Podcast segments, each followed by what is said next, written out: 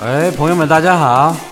哎，欢迎来到我们共壳 G Show 的第二期节目啊。然后今天还是由我马西路、五，还有 Castillo，还有利普来陪大家来闲聊啊。哎，我是五。大家好，Castillo。大家好，我是 Lip。对，现在我们那个背景音乐是播放的那个来之前在 Steam 上非常火热的一款那个文字游戏啊，嗯，就是那个《赛博朋克酒保》。对，对对对对，然后的话，今天的话，我个人很喜欢。嗯，啊，今天的话，大家可能也听出来了，我们会聊什么话题，就是赛博朋克。而且刚好最近我们也去组织了一场团建，嗯，是的，我们大家都去看了那个最新的 那个那个《银翼银翼杀杀手手》的电影，对，对《二银翼零杀手四》九，对《银翼杀手二零四九》第二部，对，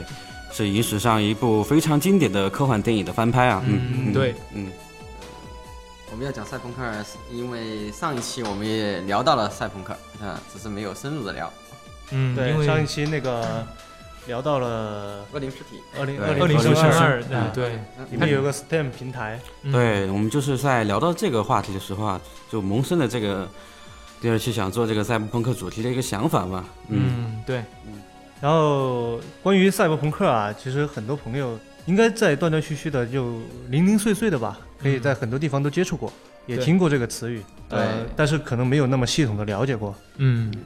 呃，今正天好啊，正好嗯我们这里卡斯蒂奥对这个了解还是挺好的，呃略懂略懂，算是找对人嘛。对 嗯，而且卡斯利奥也是花了非常多的心思去找了非常多的资料啊。啊嗯，确实非还常是不容易做了很多功课哎，嗯，啊。今天就跟大家简单讲一下吧，做个了解。嗯，可以啊，啊，赛博朋克呢，首先这个词啊，我们可以拆开来解释，它是一个组合词嗯，啊，赛博和朋克嘛。哦，原来是这样啊，赛博是英文是 cyber 嗯，啊，就纯粹是一个音译词啊，取自 cybernetics 嗯，这个词呢，原本是一个希腊文，它在希腊文里面的原意是掌舵人，也就舵手，掌门吗？跟掌门不是一个意思啊。但不过他们干的事情挺一样的。这个这个东西原本是掌舵人的意思，后来呢，呃，法国物理学家那个安倍，安倍，安倍。安倍是我们邻国那个友人啊，吗？大家都熟悉的安 倍啊，哦，嗯，安倍最开始首先他用了这个词，他用的时候呢，因为他是个法国人嘛，嗯，法国里面有一个我也不知道怎么读，但是长得挺像的，读出来用英文读的话就是啊、c y b e r n e t i c u 哦，有点怪异啊，啊，就法语，哦，对，法语，啊，法兰西他法国人嘛，嗯那个词的意思呢是国务管理，嗯，就跟这个科幻类没有任何关系的。后来这个词在传出来之后啊，就被在一九四八年被美国科学家，也就是著名的诺伯特维纳，嗯啊，他写了一本书，就引用了这个词，稍微改了一下，叫 cybernetics，、就是这个词的原型了。嗯，当时这本书在国内被翻译成为《控制论》，就其实这有个还有个小趣闻啊，就最开始这个《控制论》其实大家听了都不知道什么意思，嗯，就差一点点就翻译成了“机械大脑”，啊，特别直白，嗯，但是因为它本身的含义比这个要更深一些、更广一点，所以说后来还是译为了《控制论》。他当时这本书里面，《控制论》这本书里面有一个副标题。也就是解释了控制论到底是什么，其实念出来很拗口，就是关于在动物和机器之中的控制和通信的学科。嗯，嗯，特别长，而且也意义不明，嗯，非专业的人士看了都是一头雾水完全不懂啊。啊。所以说在，我们也不需要了解这个。他在后来在科幻小说里面，就这些作家引用这个词的时候啊，嗯就把它 cybernetics 就简化成了 cyber。哦，啊他是这么来的，它在它这个 cyber 在科幻小说里面具象表现呢，就是分为两个方面，一个是身体入侵，一个是基因入侵。哦，身体入侵就是呃比较常见的就是整容变性，当然还有假肢啊、植入电路啊、基因重组啊这些东西。基因入侵就呃要高端一点嘛，就人工智能、嗯啊，脑机接口，也就是脑袋插管儿，哦，黑客帝国，嗯对，嗯还有神经化学工科这些东西。嗯，它主要是分为这两个方面。其实这个词到现在其实应用的那还挺广的。嗯只不过都是在国内以中文方式这样应用嘛，嗯比如某某赛博公司啊， 嗯， 啊赛博数码广场啊， 嗯，对， 这个爱玩游戏的都知道嘛，因为对以前去买碟嘛，要叠吗？这个这个我不知道那个赛博数码广场是不是全国国性的的啊啊，哦，反正咱们重庆的啊，啊西南地区的应该普遍都还是具有的啊对，。重庆的朋友应该非常熟悉。对 重庆的知名啊类中关村式的嗯，东西对对，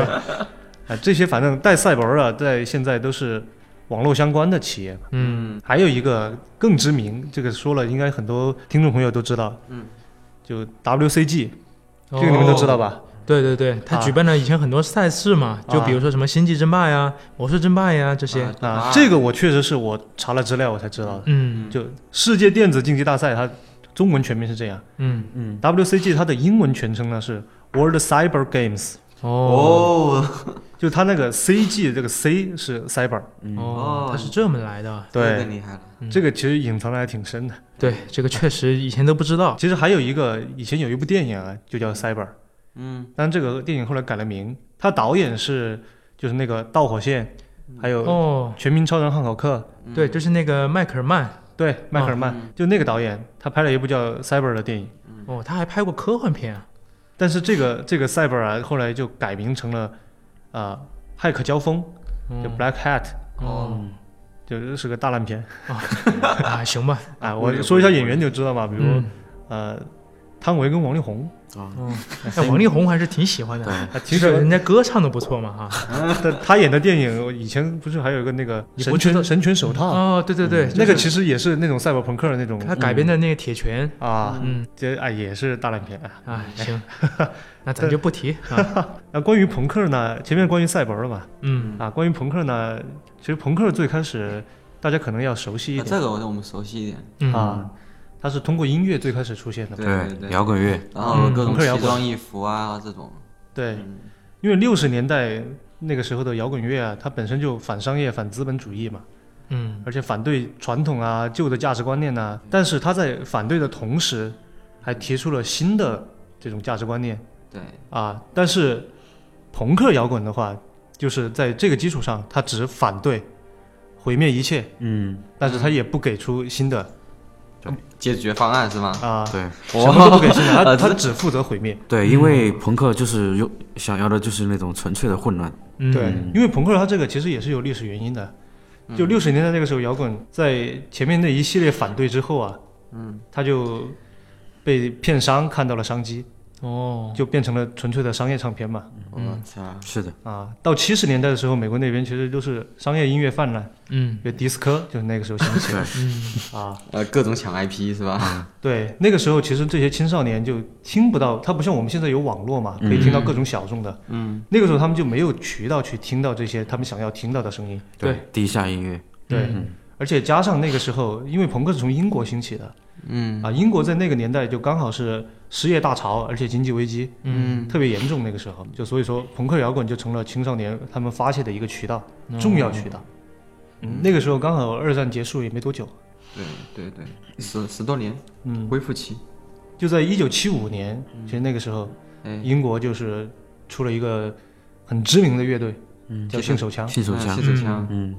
他们唱了一首歌嘛，那个叫呃，上帝拯救女对王嘛，嗯，God bless 对 the Queen，对，嗯就这首歌跟英国的国歌是同名。哦，这个其实还有真点不像知现在的道，魔改，嗯他改了一版出来，哦，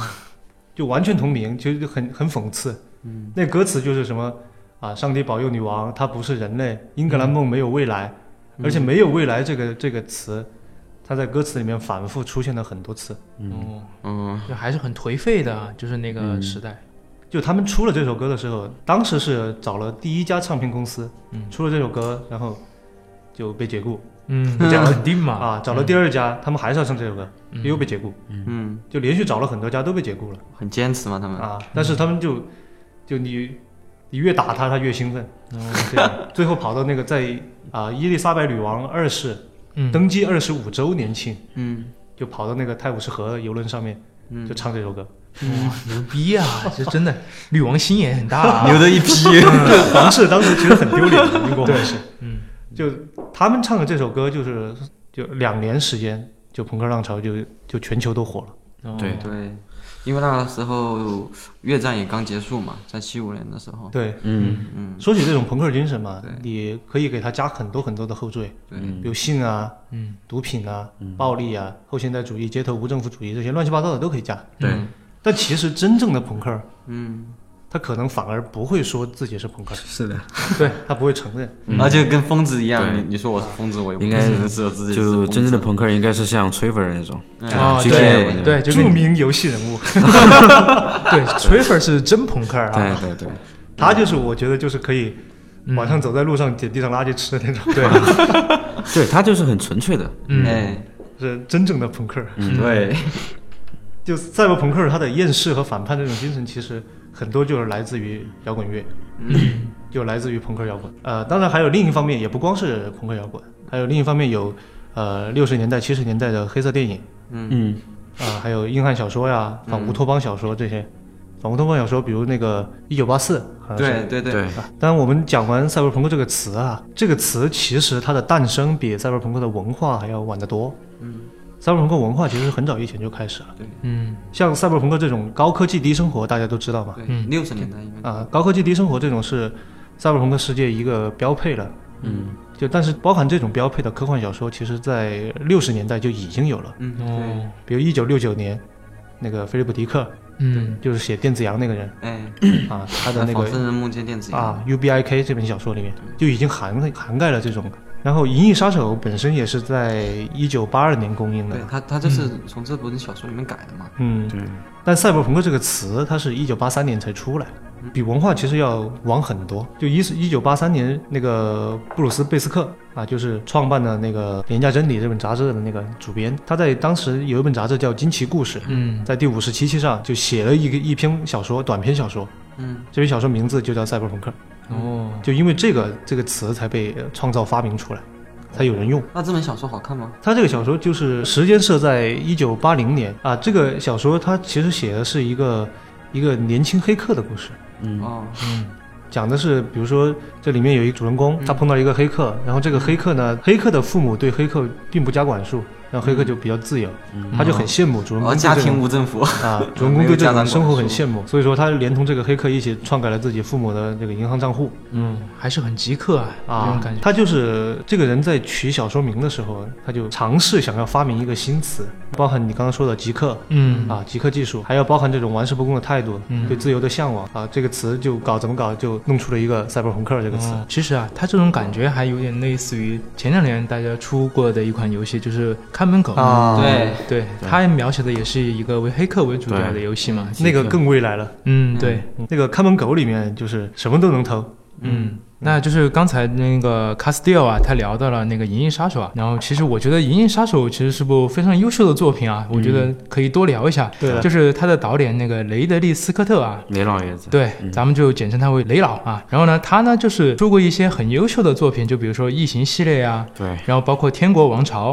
对，然很后多都还是他出的。对，还有《汉尼拔》这种心理恐惧类的啊，这种侦探类的也是他出的。还有那个火星救援，对对对嗯，就包括一些商业片嘛，就比如说就是前两年出的一部那个《法老与众神》，嗯然后什么《黑鹰坠落》啊，《角斗士》啊，这这几个真不知道是他对拍的，啊，对对就对，他但是这涉及的面其实这挺这广些，电影我们都是挺喜欢看的，嗯哎对，就是它涉足的面啊非常广泛。对，什么题材都拍。嗯，然后就是聊到《银翼杀手》这部电影啊，就是虽然我们现在觉得这部电影看起来很不错啊，嗯就观影的感觉非常棒，嗯，但是就当时参与电影制作的工作人员来说啊，其实是吃惊的苦这种头体验，对，真的很就是类似于噩梦般的体验啊，嗯，就是因为雷老爷子啊，就是他对一些细节的把控非常苛刻，对，嗯，然后呢，就是再加上当时啊，这个电影的制作流程还没有像目前一样完善，嗯，然后所以呢，就是这部电影在拍摄的过程中啊，还是有很多问题。特别是美术这一块，可能吃的苦头会最多，对因为对对对因对，为雷老爷子他本身也是会自己会做一些美术设定的东西，所以说他对这方面要求非常的高。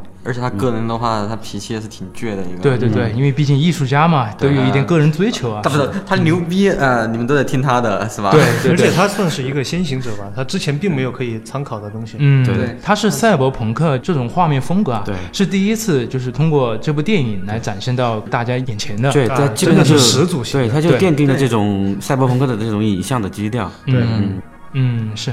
然后呢，这里啊就还有一个小彩蛋啊，就是那个异形系列，就是前段时间不是出了一个前传嘛，就是普罗米修斯。对，其实啊，就是有一个野史吧，算是，嗯就是普罗米修斯和银翼杀手的世界观呢，其实是一个世界观。哦就是普罗米修 斯啊，就是他的蓝光版里边儿有一封嗯太多彩蛋了，对，有一封那个维兰德公司创始人皮特·维兰德他撰写的一个文件。嗯这个文件里面呢，就曾提及过他有制造那种合成生命的想法，嗯，而且呢还谈到了那个泰瑞泰泰瑞尔尔对泰瑞尔公司。这个泰瑞尔公司啊，就是专门制作生化人的公司。是的，然后就其是实对这种写法，其实就是把《银翼杀手》和普罗米修斯的世界观画上等号了。对的，哇，这嗯个这个厉害了，这个啊就是那种现在电影大宇宙的始祖。啊，对对对，啊，那那那这个我终于就明白了，就是嗯它里面把那个异形拿去克隆，这里我就想清楚了，哎，有哎 有对可能哦，对对对，有可 能这里我就想清楚了。对，所以说他的那种那种想法还是很超前的。对对，嗯而且而且这两个 IP 都是他自己亲手做的，可能嗯融合的也比较多。嗯对而且里面就是那个异形里面的女主角啊，嗯其实她也是个克隆人，就是在后面几集的话，对也对是克隆对，人异。形三的时候，对对对就已经揭晓了。哇，这个这个这个埋的够深的呀！嗯我操，哇，这个我当年以为是编到后面炫编的， 哎，也有可能啊，有可能吧。嗯就拍续集就会魔改。嗯，行呃，那那我这们个的话真的有点意思啊。嗯行，那我们说一下，再买了聊一个回那个买了《一银个银翼杀手》啊，然后就是《银银翼杀手》啊，那个还有一方面呢，就是它的影像风格啊，其实在当时来看是很独特的。是的，就比如说一直在下雨的街道啊，然后包括那种楼宇间啊那种闪烁的霓虹灯，对嗯然后还有包括那些棱角分明啊那种几何状的建筑物啊对，钢铁森林，对对对。嗯对，那其实总体来看啊，就是这些影像风格还是抓取的很不错的。对，而且他对那个，其实我觉得他对那个《神经漫游者》里面某一种程度的这种还原吧，对对对，确对，实，因为《神经漫游者》里面就有一句话，我也刚刚看到了，就是说，呃，港口上空的天色啊，如同没有节目时的电视屏幕一般。嗯，对我然后操，这个这个就牛逼了。对对对，然后就觉得，嗯，这个就描写的非常贴切。对，嗯啊而且而且跟我们现在也挺像的。行，那刚才咱们夸了这么多啊，其实呢，这部电影还是有它的缺点啊。就是虽然说啊，这部电影在现在咱们看来啊是一部神片，但是就当时来说啊，它的票房其实并不好。对，对，就挺这大一点来说，对，有就是有一部分呢，我觉得啊，我个人觉得是因为当时人们就是对于那种科技啊，还处于一种比较冷漠、后怕的一种状态啊。就是毕竟啊，因为那个时候嘛，毕竟刚打完仗嘛，然后人们呢还没有从战后的恐慌中走出来，就是大家对于未来的那种科技的展望啊，还处于一种比较悲观的状态。然后而且呢，就是当时的科技水平呢也比较落后，就是人们呐、就是当时的人们在日常生活中也接触不到什么高科技给人带来的便捷，然后再加上就是那个雷老爷子啊，这些艺术工作者就是对这种心理的那种视觉放大，然后大家看了之后就觉得更压抑了。对，对 而且他一般艺术家的思维的话，他要超前一点，嗯对对他对，看的要远一点，对，就简单来说就是它有点太超过了那个时代了。脱离对群众了。对对，脱离群众就抓不到耗子就不是好猫啊。对， 嗯，它没有它商业价值的话，它就低了，但是它艺术价值就高了。对对对。他有态度，就是。嗯对然后就是咱们现在啊，既然聊到老的电影导演嘛，然后咱们现在呢也有很多就是新的导演啊、编剧啊，然后包括小说家呀、然后他们对于科技的态度呢，就和咱们雷老爷子啊，就是这一辈老一辈的人就不同了。就比如说，我就比较喜欢一个加拿大的导演啊，就是尼尔布鲁姆坎普，他呢就是拍那个《第九区》导演。嗯，哦哦第九区这那个我个想起来了，我想起来，他好像拍了一个叫那个《超人查派》。对对对，是他拍的。然后包括还有就是前两年上映的，就是那个 Matt Damon 他那个主演的那个《极乐空间》，但是呢，就是由于后面啊他的票房都不是很好，因为毕竟对商业的元素太重了嘛。对然后所以呢他就没工作了啊，然后 他就对失业了，对真失业了。然后呢他就他就没有片商就来找他拍电影，然后呢他就自己做了一个工作室啊，就叫燕麦工作室。嗯，嗯，然后呢，他就做了一些小短片，就一系列的啊，这种短片的风格还是很不错的，但是里面的一些元素呢，还是用他的一些经典元素，就是他个人很喜欢用的，就比如什么外星人啊、大型机械啊，然后包括什么超自然的那种科学呀、然后包括那种黏糊糊的那种很很恶心的那种质感啊，嗯，就还是有所体现。他这个可能就完全是取悦自己啊对对对，这个有点个人风格太过强烈啊。啊，嗯，嗯，然后呢，它的那种画面风格啊是比较鲜艳的，和以往的那个就是咱们刚才聊的那个，嗯，《银翼杀手》就完全不同。第一杀手比较对复古一点，然后它的那种环境的话，就是极其恶劣、极其肮脏。对，就是因为现在科技啊已经日新月异了，因为各种科技产品啊，在日常生活中与人的关系越来越紧密。嗯，然后呢，大家对于科技的那种忧虑啊，也从以往那种纯粹上就是本能的排斥，就转变成了一种就是对它可控性的一种担忧，就是如果说它过于强烈，我不能控制住它该怎么办？嗯，然后呢，也就是说这些作品啊，就是表现还只是停留于那个为什么，就是那些老的电影啊，还只停留于为什么那种状态的层面的那种讨论。而现在就是很多新的电影啊，然后包括游戏啊、小说啊，就是因为人与科技的那种羁绊感越来越深，是的，然后对大家就讨论的问题层面也就到了，就是怎么做，就是更贴切，就是我们现在的这种对，状我态们。我们该怎么办？对对对，我们该怎么做？然后呢，就是很多那种新一代的艺术工作者，然后也是从他们的作品中也都能体现出这些点。嗯嗯，然后刚刚利普讲了这么多，就是我们回过头来看现在啊，嗯，就其实还是有一些东西还是得追溯到以前去对，啊。就我们说回之前，就赛博朋克这个词，它诞生之后，赛博朋克就迎来了赛博朋克的那个元年运动，嗯，对，哦，就一九八四，一九八四年。对，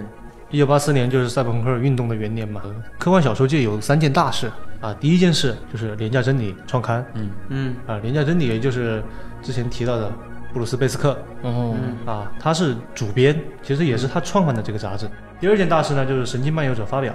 嗯，啊。第三件大事就是赛博朋克被主流媒体定义，嗯就其实是算是正式的走入这些对普千通家民万户啊啊，嗯普通民众的眼中。啊 对对，对，嗯，哎，呃，对，就因为在八十年代初，其实那个时候，你像威廉吉布森，嗯他的小说什么啊，《根斯巴克时空》啊，《约翰尼基艺术》啊，这些嗯都已经出来了。嗯啊，电影《银翼杀手》《电子世界争霸战》这些也也已经上映一段时间了。嗯，对，啊，那个时候刚好也是卫星，而且还有网络嗯都已经兴起了，就叫全球一体化嘛。那个时候嗯对对对是的算对，是新工具。然后呢，那个年代的青少年就在这个七十年代到八十年代的差不多十多年这个培养下，嗯就主要是有两个标签贴在他们身上，一个就是黑客，嗯一个就是摇滚摇滚乐，啊。还有一个还有一个什么？亚达利，哦，对对对，那个雅达利啊，要说到游戏啊，就是那个话题就太大了，因为雅达利大家都知道对，它就是游戏第一次爆发期，就是爆发的最大的一次。 就是那，对，但至于为就是为什么现在没有它呢？这个问题，如果观众朋友们很喜欢，我们也可以请持续关注啊。对对对，我 们可以我们可以专门做在下一一期期，哎，对，我们可以专门做一期来探讨一下这些老游戏。对，来探讨一下家用机的历史。哎对，嗯，啊，话说回来，这个七十年代末呀、已经有一些这种具有相同元素的科幻作品、哦嗯啊，已经在趋同了，往同一种美学方向走。嗯，就比如说强大的赛博空间，还有人工智能，那个时候都挺流行的，大家都用。嗯这几种元素大家都用， 在都用的情况下，就这么多作品，最后就共同构成了一个又压抑又诡异的一个未来世界。对哦其实很多人那个时候，就像我们现在一些还还信民科的那些 人啊，哦，哎，其实他们就真的认为未来世界就是那个样子。对，就八十，因为八十年代那个时候，呃，赛博朋克作家嘛，嗯，大家全部都是美国战后婴儿潮出生的，大多数都是那个时候出生的。嗯对他们哦接受就是接受就婴儿潮就是反战的文化，啊，嗯婴儿潮就是那个疯狂增长的一个一个一对个统称时代对，对对，嗯啊，就是战后生活嘛，稳定了，嗯给人们提供了安全生育的基础。嗯所以说，那个二战之后，就六十年代到六十年代左右吧，嗯嗯就那个时候就是婴儿潮爆发。嗯，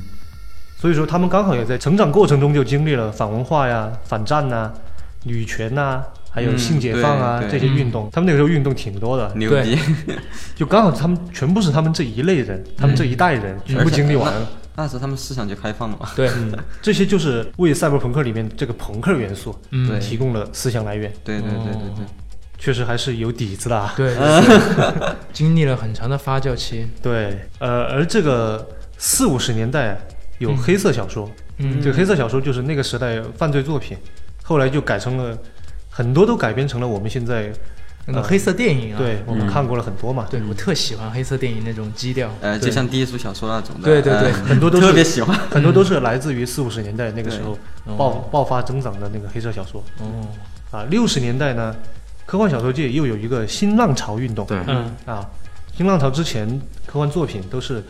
叫做宇宙冒险类吧，对，对，就基本上全是这一个类型，是的，嗯哦嗯，主要就是描述那种各种新奇的高科技啊、对物质世界啊、对外星星球、外星人这些对，，嗯而且都是表达一种非常美好的一种向往。对啊就全是这种。嗯直到这个新浪潮之后，让他们把作品从描写物质世界嗯转向了着重描写内心世界。嗯，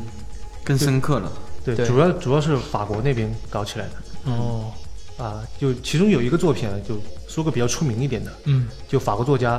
啊，叫塞尔日·布鲁梭罗，哦，嗯因为法国名字嘛，比较拗口。嗯他写了一篇小说叫《猎梦人》，嗯嗯，这个文章在网上其实都有嗯啊、如果感兴趣，像豆瓣这些也查得到，呃，当当网应该能买到书。嗯就是这个猎梦人是一个典型，就主人公他可以穿梭到梦里面，嗯，进到梦里面之后，他要狩猎一个叫梦之结晶。嗯哦它里面描写的那个梦中世界是光怪陆离，非常非常美，嗯但是它的现实世界是灰暗冷酷的。嗯，就这个两者之间这种对比其实十分强烈，嗯就刚好跟赛博朋克这种世界其实一模一样嗯，对，啊，就是这种，只不过赛博朋克里面就是虚虚拟世界嘛，虚拟嗯现实他技他这术，个他这个的话就跟思想入侵是一样的。对，对就是那个思维入侵嘛。对，然后我觉得啊，我个人觉得，就是《盗梦空间》跟这本书其实也有关系有有一定关系嗯嗯对，这个太像了啊，哎，跟恶灵附身这个挺像的啊。对，哎不是那个哎也挺像也挺对像他那个 STEM 机器也是，就是通过脑后插管啊，就是哎进入别人的那个思想层面。对的，对的。嗯，太它里像面了同时也也有一个，就是他们就就像《盗梦空间》里面一样，也有一个守则。《盗梦空间》是有一个小东西嘛，帮他分清现实和梦境。他那个书里面，他是也有一套守则，就帮助他，比如说看到幻觉就不能再继续幻想下去，哦，就要保证自己的思想坚定的守住，嗯，就不能被幻觉牵着走。嗯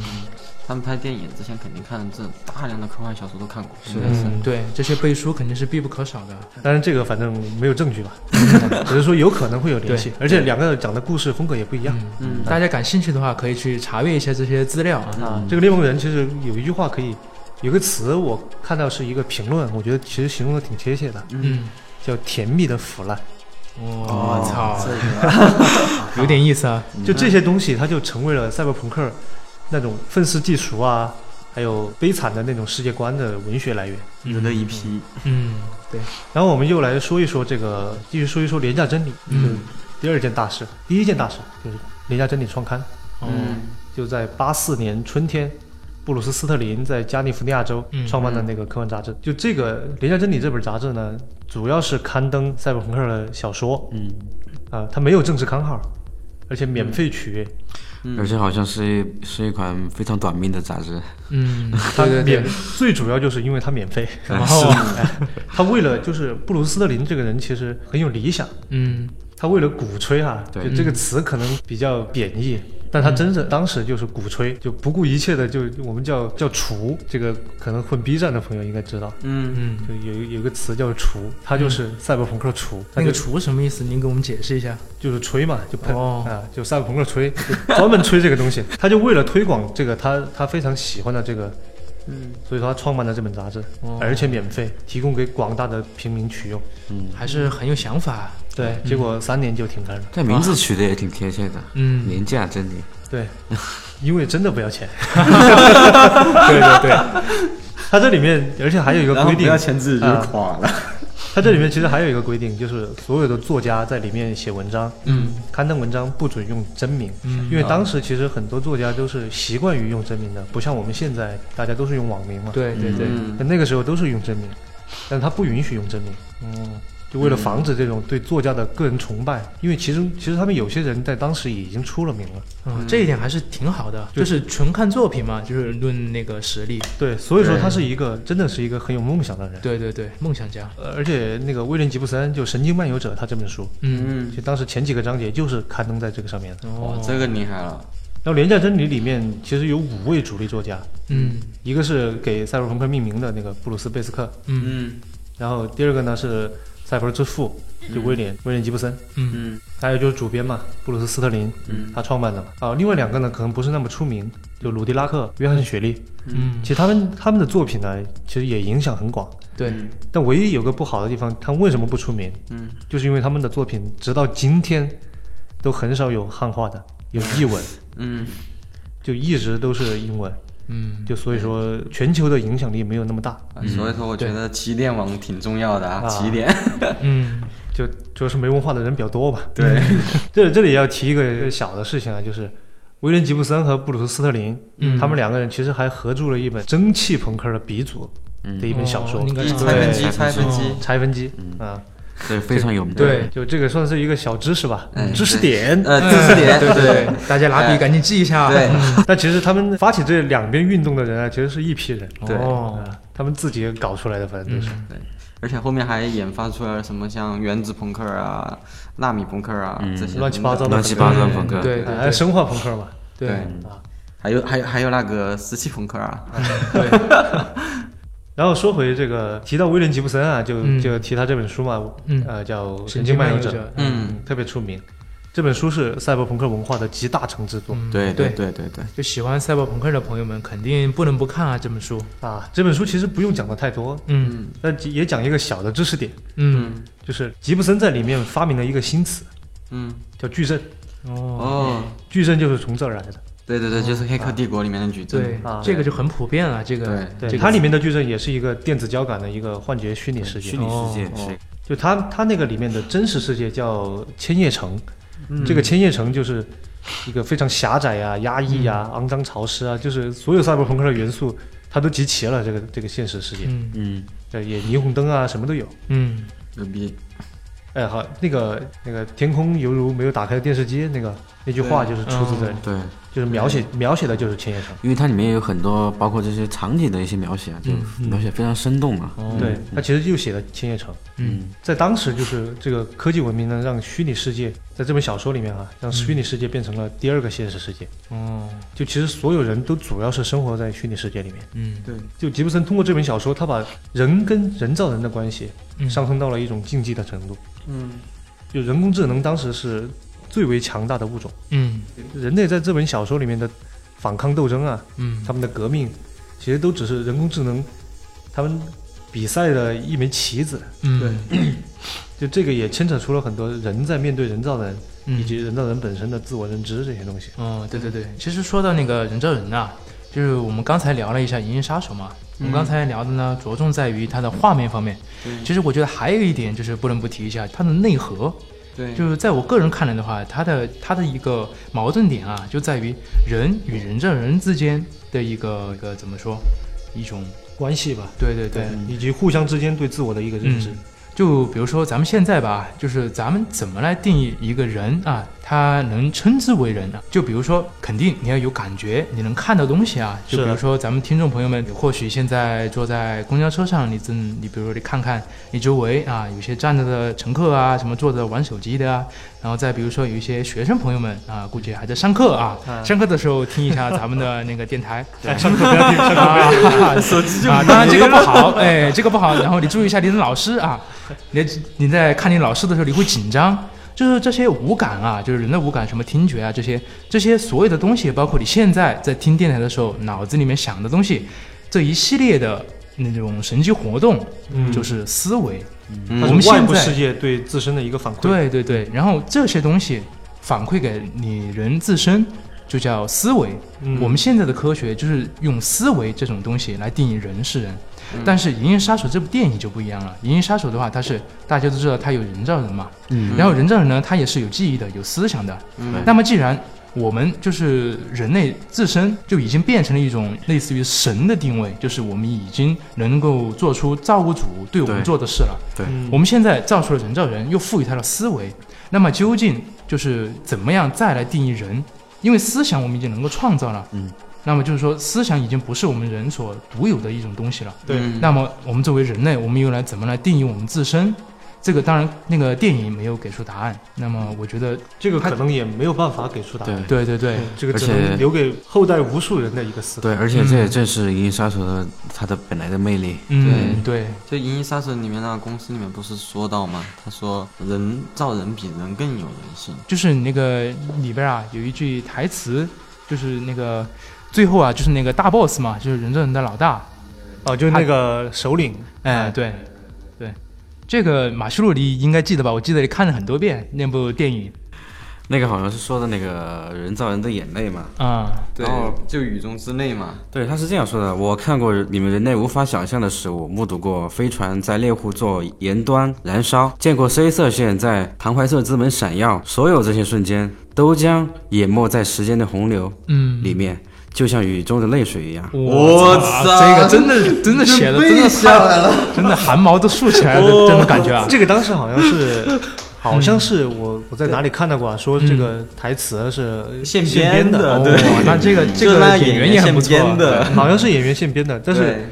我我个人是不怎么相信，啊，因为这个这段台词确实写的很好对非对常对非常的优美。啊，嗯我觉得如果他真的是现编的，那他应该是个诗人。对，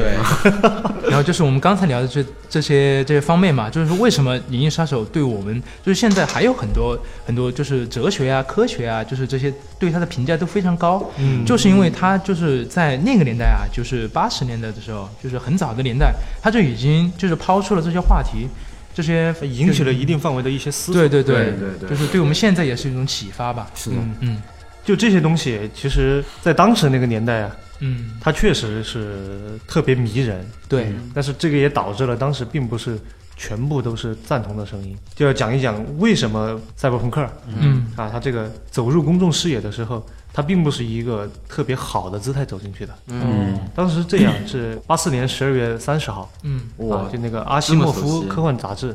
嗯嗯他那个有一个编辑啊，叫加德纳多佐伊斯，嗯，他在《华盛顿邮报》上发表了一篇文章，嗯叫做《新热点作家》，嗯其实讲的就是赛博朋克这群人，嗯嗯就是他在这篇文章里面以赛博朋克来指代以威廉吉布森为首的所有的作品，哦，就指代这一类，所以说后来这一类科幻作品才被统称为赛博朋克。哦，哦，但是他在这篇文章里面，并不是一个赞扬的姿态，嗯嗯，他其实里面有很多对赛博朋克作家的嘲讽嗯，有讽刺。啊，哦嗯因为这个这个人啊，就是他当时认为这些小说家就全部都写赛博朋克，嗯就觉得有有投机，对，这是一种投机行为，他认为。就跟现在微博蹭热点一样。啊，对，一个人出了事儿，大家都去回复。嗯是就其实很多人呢，并不是抱着真心去的，就有投机的嫌疑嘛，嗯他就营销他就看不起其中某一些人。是的，嗯嗯所以说，在他这他那个里面，他写的那个原话《赛博朋克》，嗯嗯小混混对，就是其实意思更偏向于电脑小混混。啊，因为 punker 也是混混的意思嘛。对对就后来，后来这个直到八五年啊，斯特林主编那个叫《静影》那本书，嗯就是《赛博朋克科幻文学集》，嗯就在这个里面，他才才通过斯特林对赛博朋克一些，呃，它的运动也好，还是说这个名词的意思也好，嗯他做了详细的界定。就其实后面是在相当于洗白嘛，嗯这个词也不是很好，但是其实他做的就是这样一件事情。是的，因为你像《华盛顿邮报》在当年肯定是一个影响力很大，影响力很大的主流媒体啊对，嗯，在这个上面以一种嘲讽的姿态，嗯就相当于给那个时候的这样的一个热门的运动啊嗯泼了一瓢冷水。嗯对，对对对，但是，所以说斯特林其实干的还是挺及时。嗯，他那个是十二月三十号，对，他第二年就就出版了这篇书。嗯就斯特林这本书之后，他才是呃赛博朋克这个科幻小说运动才成了型，嗯对对对啊、，才进入了后面的高速发展期。嗯，而且就在这个高速发展期的过程中，就吸引了好莱坞的关注。我操，他就用，就那个时候就是已经是一个亚文化了，他已经形成一个亚文化圈了对，有个小圈子了啊，啊，嗯就正式进入这些主流观众啊这些的视野。嗯呃，说回赛博朋克这个这些文学作品嗯啊，不光是文学，其实电影啊也是对一样还，有还电有影游戏啊嗯对这些，对，就它里面就是有一个典型的标配，就是高端科技和卑微人生，是的，对对，还有大公司跟这种对小人物，对对，还有一边是华丽都市，一边是那种无界之城，对嗯对，还有残酷的环境，对，这些都是他的标配。就因为当时这个赛博朋克其实映射了很多人们对技术发展还有大公司垄断的这些问题，嗯像刚刚利普也讲到过，嗯，对，就这些社会现状还有人类心理，就导致赛博朋克在这种小众文化嗯八九十年代的时候就风靡全球，嗯对，就直到今天其实都还挺火的嗯我是的我到现在都挺喜欢的。啊。因为他的那种影像风格啊，确实非常迷人。是的，嗯因为八十年代那个时候反文化运动嘛，嗯呃，那个时候社会发展又快，嗯，就刚刚好是最高速发展的时对，物欲横流的，候啊，就信息泛滥嘛，嗯而且人们那个时候就首次开始就感觉依赖机械，嗯就感到感到恐惧或者感到悲观，对，嗯而且一说到这个赛博朋克小说里面这些啊、虚拟现实的东西，嗯，它总会比现实好，对，虚拟的总是比现实好。因为想的总比他其实看见的好嘛。它其实讽刺的就是人们想要逃避现实，嗯对，是的，那个时候很多人其实过的现实生活中过得并不好。嗯，其实现在咱们也差不多啊。对，其实《银翼杀》呃《银翼杀手》扎里心面了老师对对对对啊，不能说，不能说， 《银翼》里面呃，就是《银翼杀手》第一部里面嘛哈，嗯，就是它设定的时间不就是二零一九年吗？我们现在已经到二零一七了，好吗？啊对只有两年了，快了，快了，快了，也就是说，我们现在已经对离未来反正就两年，嗯对已经很咱们近了嗯咱们拭目以待吧。而且里面有说的一些科技，啊，其实已经现在已经达成了。对，嗯，但其实赛博朋克里面，cyber 代表的这种科技啊，嗯其实只是影子还有背景对，啊，它其实它的内核始终是反叛和朋克。嗯就因为八九十年代赛博朋克因为引人深思嘛，嗯嗯，所以说才会受到追捧。它嗯其实到后期这种成熟作品，它的思索嗯，其实已经超越了对社会的担忧，对，就已经进入哲学宗教的领域了。嗯而且朋克本来虽然说是只少数派，但是你想赛博朋克发展了几十年了，就现在已经被主流同化了。是的，对对，当然，少数派还是会再次出现的嘛。是嗯，这个是确实，因为就是刚上映的那个《银翼杀手二零四九》嘛，就我觉得就是就我带们着一几个种感受其实差不对多，，就嗯带着一种怀旧的心态去看的，是的，就没有之前那种我操，就看一个高科技啊，对，咱们长长见识啊，就不是这，就不是这样了。我是怀已着经一已经不是乡里面来的孩对子对了。嗯对，就见过世面 的啊。对，嗯就其实它本身在内核的探讨上，视嗯觉方面是进化很多，但内核的探讨上，我觉得还是呃差了点味道。对，是的，确这个是实，实话，嗯嗯，就因为赛博朋克里面不光是现在，就当年它也是因为里面的高端技术啊，还有这种反差强烈的世界啊，以及里面包含的一些，比如说传到日本又反哺回好莱坞的一些对日本文化是对对。啊，还有中国文化，香港那边的嘛哎，我现在觉得蒸汽波挺火的啊。啊，嗯，对，就这些这些东西，它给好莱坞电影提供了提供了噱头，对，提供了一些视觉卖点，嗯，但是可能电影里面的思想啊，思想和朋克精神，嗯，它其实反而离得越来越远。嗯，这个确实，嗯，因为现在电脑技术越来越发达了，以前的电影里的模型啊、化妆啊，嗯，其实现在可能特效化妆、啊，特效化妆，啊比重都已经远远不比以前。嗯，是对的对，现在都是电脑 CG 了。，对，就举个例子吧，就比如说有一个那个那个大卫林芬奇，啊，嗯就是拍《搏击俱乐部》的，是他有一部对对电影就叫《本杰明巴顿》，对嗯，啊那个里面的男主角是布拉德·皮特，对然后他呢就是泰勒，对，他是找了一个那种小孩儿，然后呢就是用 CG 啊把那个 Peter 的脸就做在那个小孩儿身上，是的，啊，就完全看不出来。当然也有一些化妆技术吧，对嗯但是更多的就是 CG，就是说现在的那个 CG 技术啊已经真的很成熟了。是，嗯啊对，就包括很多美剧，它的那些背景啊，这些都是用 CG 做的。说到这种电影啊，其实我觉得得提一个人，嗯，就诺兰。对，对，这个肯定得提嘛。诺兰里面大神，，比方说啊，嗯随便举一个，就是举个他最出名的吧，嗯，就《黑暗骑士》哦，蝙蝠侠二啊啊，蝙蝠侠前传二，嗯里面，我至今有一个镜头，有两个镜头最出名，一个是那个炸医院，对啊对对那个是真的炸了一座医对，院，那是真炸，啊，那个不是 CG，嗯，这个就其实当时我知道这个真相之后，还是挺震撼的。嗯，还有一个我不知道你们知不知道，嗯，就是蝙蝠侠在追击小丑的时候，不是有一个、呃卡车嘛？嗯哎，那卡车最开始拍的时候是一个模型嗯，对对对，啊，是一个模型，嗯里面还可以它灯都可以打开、嗯，是的，啊嗯。后来不是有个卡车翻过去的镜对头？对，嗯那个镜头也是实拍的，对，嗯，他用嗯钢丝把这个卡车给带翻了。嗯，当这个卡车翻过去，我一直以为是。特效镜头，或者说是嗯对对对，其实不呃是，用其他手段拍的因为这两个镜头啊，我都看过，因为就是那嗯个《蝙蝠侠二》，啊然后他呢就是他拍完了之后，那个蓝光碟里边还有很多花絮，啊，然后有这个是吧？对对对，我是看过的，所以我一听你你说这个还，买了蓝光碟啊的，对我就特别兴奋啊，我就特别兴奋，因为我非常喜欢就是蝙蝠侠 啊，这碰到个，死忠粉了，对对对对对对对。用然后呢用用 PS 四放啊蓝光碟对，对，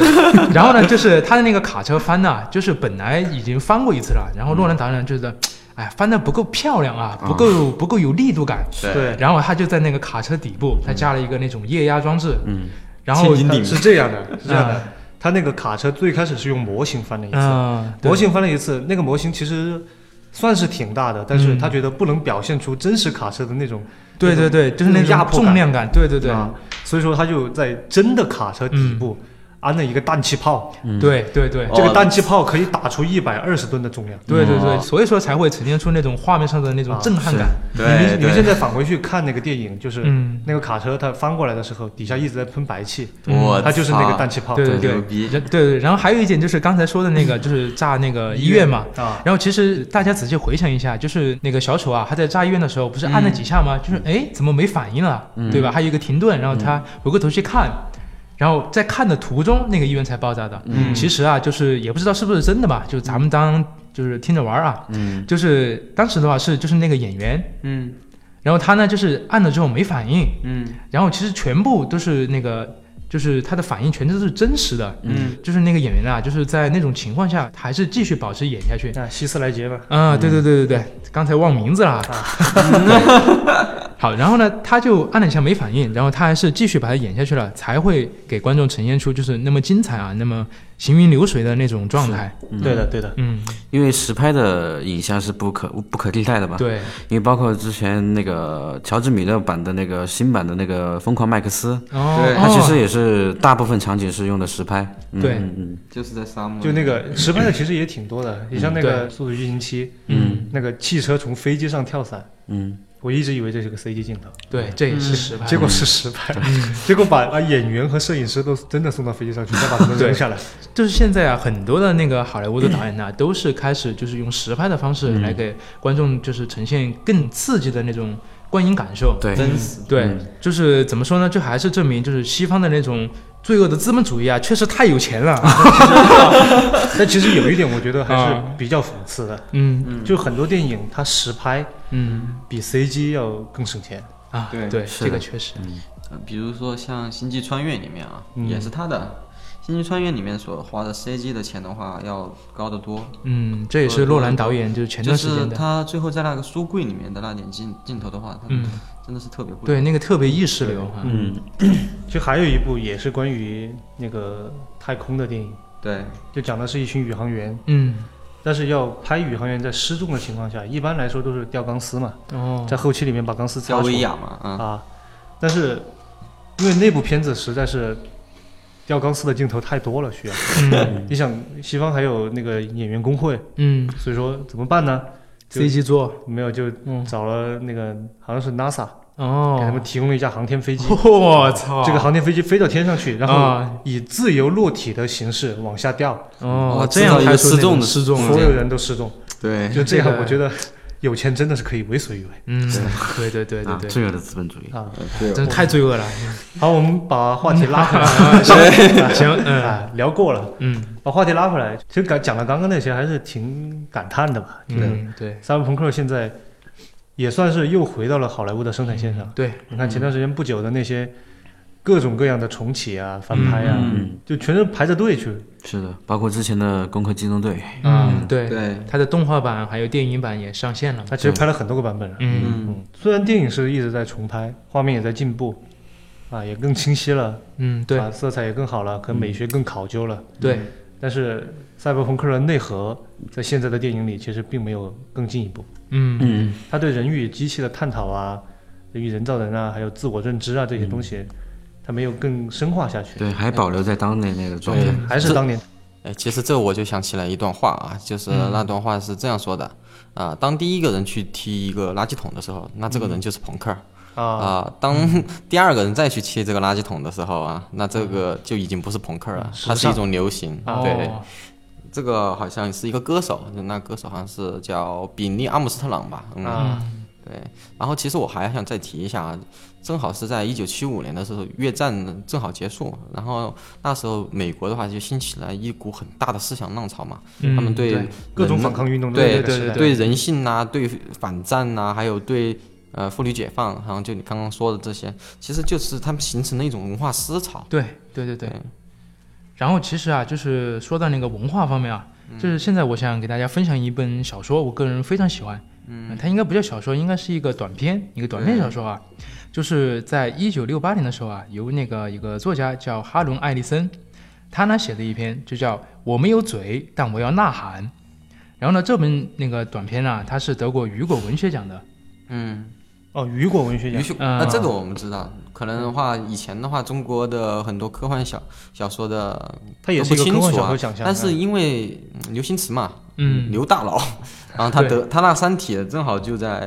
啊、呃前两年，然后得了那个雨果文学奖嘛。对对对对啊哦对，然后我我可能要说稍微说一下雨果文学奖啊，嗯其实这个呃文学奖啊，它其实并不是说它是那个法国的大文豪文豪呃维克多雨果，啊而跟是他现在没关系现嗯对，跟而是跟现在这个美国的一个办科幻杂志的一个人对也对叫对那个雨果，对他他没有关系，嗯对他就是那个科幻杂志之父嘛，叫雨果·根斯巴克。对对对对，是因为他的名字，所以说才命名的那个雨果文学对奖。，他们这个只是也稍微去纪念一下那个维克多雨果，嗯，对。然后其实啊，就是这个奖项啊，它是有最佳长篇，然后还有中篇、中长篇，对然后还有中篇，还有短篇。其实啊，就是这个奖啊，它它的那个奖杯也挺有意思的，对，就是它那个奖杯啊，就是在第十一届颁奖礼的时候啊，就是有个人他设计了一个就是带羽翼的一个火箭形状的奖杯，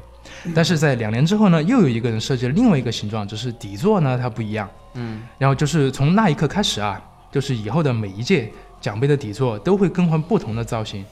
而且那个雨果文学奖啊和另外一个奖叫新移民奖，也是堪比诺贝尔奖的级别的一个奖奖项吧。我操，对它其实对它对这个奖跟那个诺贝尔它那个也一样啊，也每次都是一个证书，但是里面的画儿每次都不一样。嗯，对对对对对，反正也是很独特啊，因为毕竟是科幻界的嘛啊。嗯，牛然后咱们再说回那个，就是那个一九六八年的那部小说，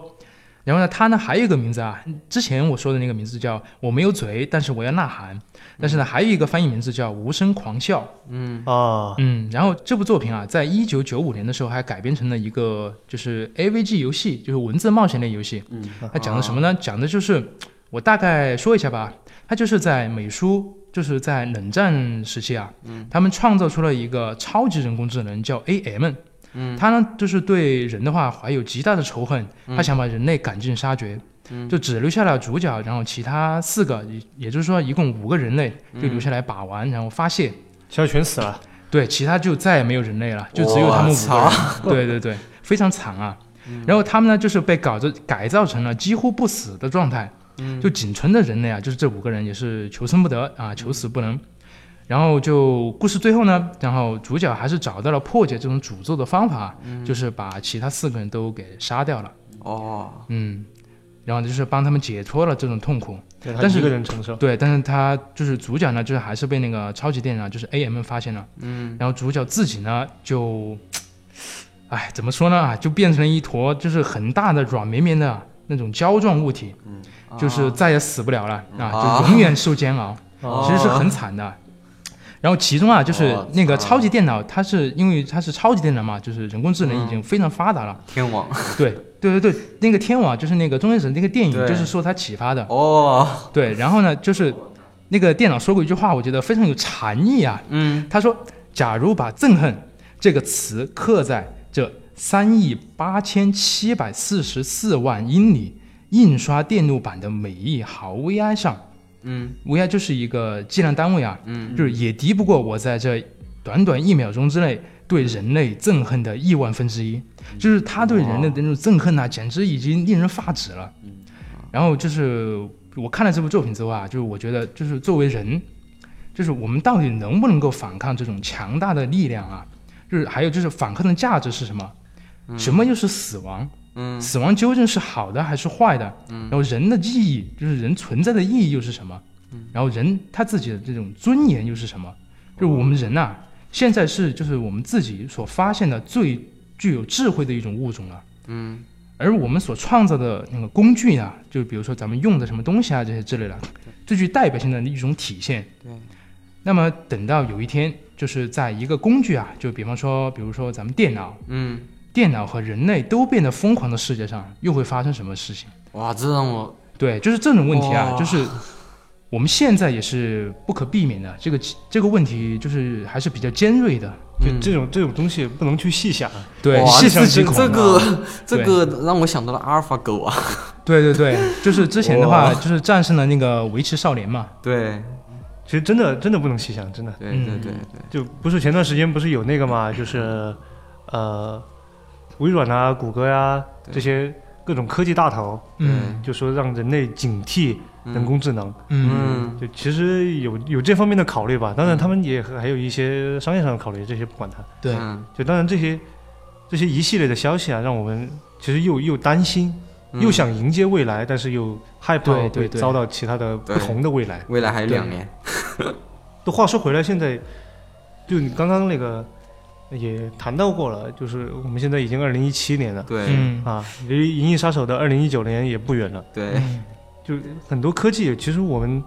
已经慢慢的走入了赛博朋克那个预言当中。对对对，已经实现很多了。对，未来就在前面，嗯，就之前零一三年不是有一个事件嘛，叫棱镜门，嗯，对就那个其实都就有有一点赛博朋克对对那种对，意思那件事情当时闹得特别大。对，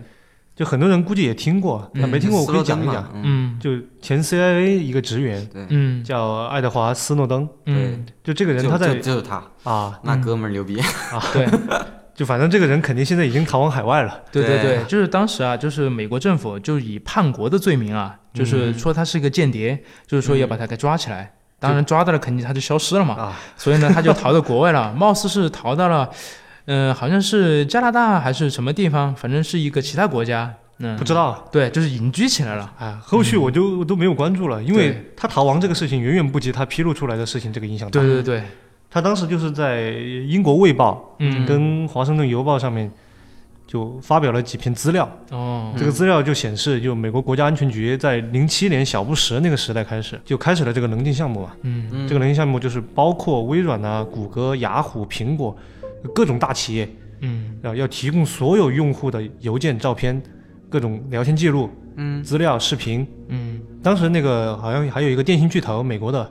叫威尔森，嗯，好像叫威尔森。嗯这个这个电信巨头就每天要上交数百万用户的通话记录，嗯就这些啊，包括刚刚那个我提到的那个嗯，阿尔法狗、对嗯对对，这些东西，就感觉就是大都会里面描述的那个未来。对，真的是细思极恐，嗯嗯，就话说回来，其实赛博朋克啊，嗯还是主要属于八九十年代，对，对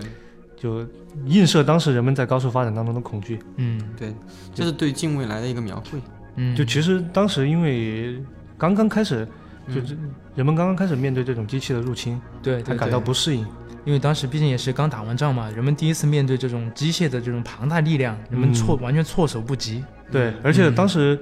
战后很多那种家用的小机械，嗯，就慢慢出现了之后，有很多人都很恐惧。对，对对，因为当时确实就是一战、二战之后啊，确实全球的那种人口啊也是巨减。嗯，嗯就反观我们现在，其实我们已经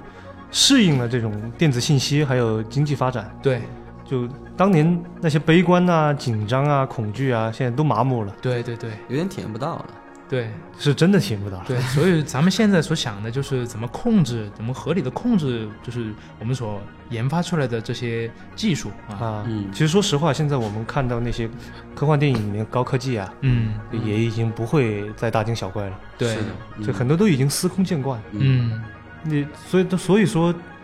其实有时候想起来那些经典作品里面的那种朋克精神，嗯，真的已经快要失去传承了。是的对嗯嗯，确赛实是这样。赛博将至，朋克不在，对嗯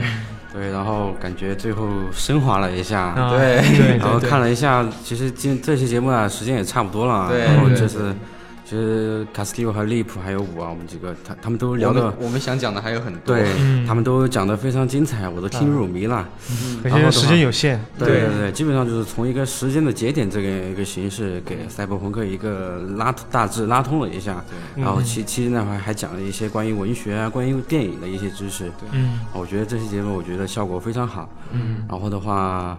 嗯，其实能讲的东西的话，赛博朋克还有很多。对对对对，呃，不光是游戏啊对、电影啊，还有他的绘画、啊、音乐啊，这些都可以。对对嗯对，如果大家家喜欢，可以多做几期嘛。对我们也会继续去深挖一些内容来分享给大家。嗯，然后时间也差不多了，那么这期节目我们就结束了。好行，嗯，好，差不多那。么我们对下期再见喽。哎，嗯，欢迎拜拜关欢迎关注我们共共和壳机械的下期节目啊。嗯对，嗯，朋友们再见。嗯，拜拜拜拜。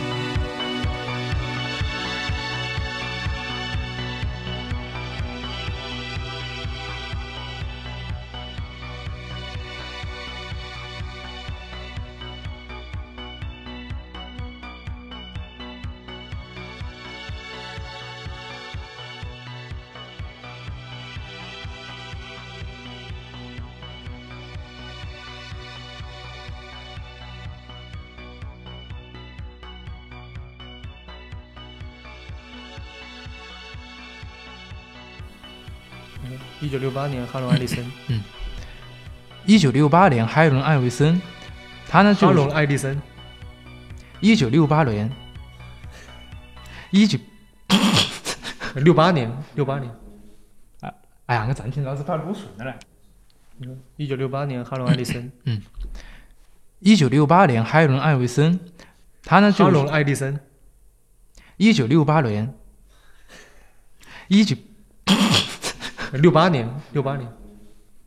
哎呀，我真听老是怕录损的嘞。